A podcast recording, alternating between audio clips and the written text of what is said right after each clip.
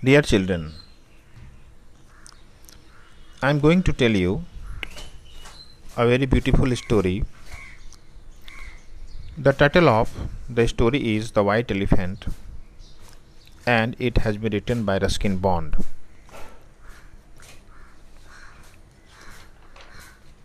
So let us listen to the story. Long ago, a great herd of elephants lived in a forest near the Himalaya mountains. The finest elephant in the tribe was a rare white elephant. Unfortunately, the mother of this elephant was old and blind.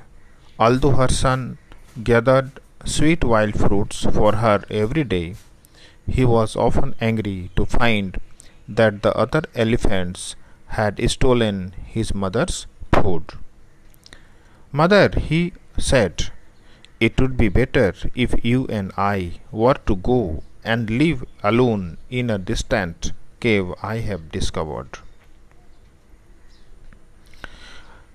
The mother elephant agreed, and for a time the two of them lived happily in a peaceful spot near a glade of wild fruit trees until one evening they heard loud cries coming from the great forest. That is the voice of a man in distress, said the white elephant. I must go and see if I can help him. Do not go, my son, said his mother. I am old and blind, but I know the ways of human beings towards us. Your goodness will be rewarded by treachery. But the white elephant could not bear to think of anyone in trouble, and he hurried down to the lake in the direction of the cries, where he discovered a man who was a forester. Don't fear me, stranger, he said. Tell me how I can help you. The forester told the white elephant that he had been lost for seven days and nights and could not find his way back to Benares where he lived. Climb on my back, said the elephant cheerfully, and I will carry you home. The elephant carried the man swiftly through the forest until they reached open country. Then he left him on the outskirts of the city before returning to his cave. The forester was a greedy and cunning man. He knew that the king's favorite elephant had died. The king would reward me richly, thought the man, if I capture this fine animal for him. He straightway asked for a royal audience. The king was delighted when he heard the description of the white elephant.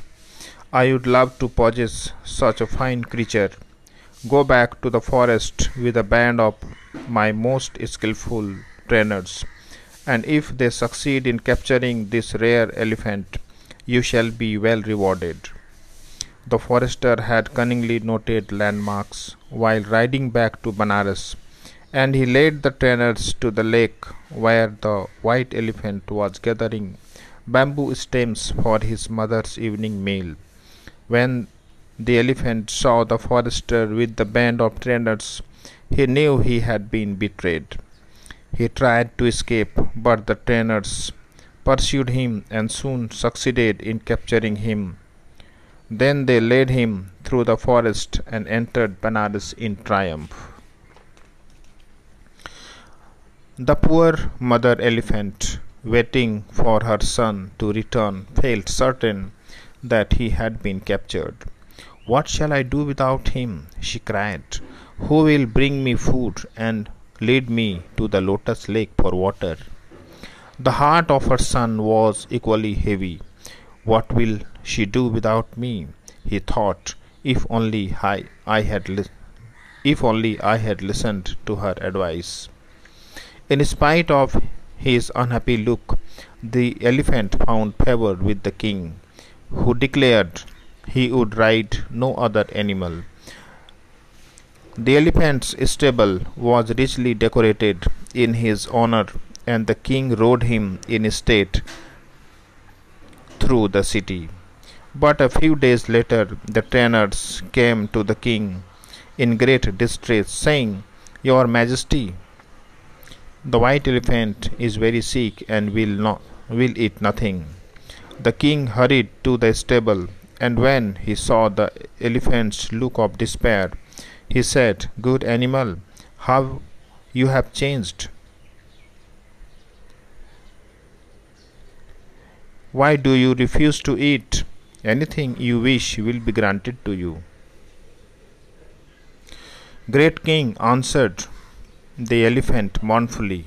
Great king, answered the elephant mournfully, all I desire is to return to my poor blind mother in the forest, for while she is alone and starving, how can I eat? Now the king was a good king, and although he badly wanted the elephant for himself, he said at once, Noble animal, your goodness puts mankind to shame. I give you your freedom to return to your mother at once.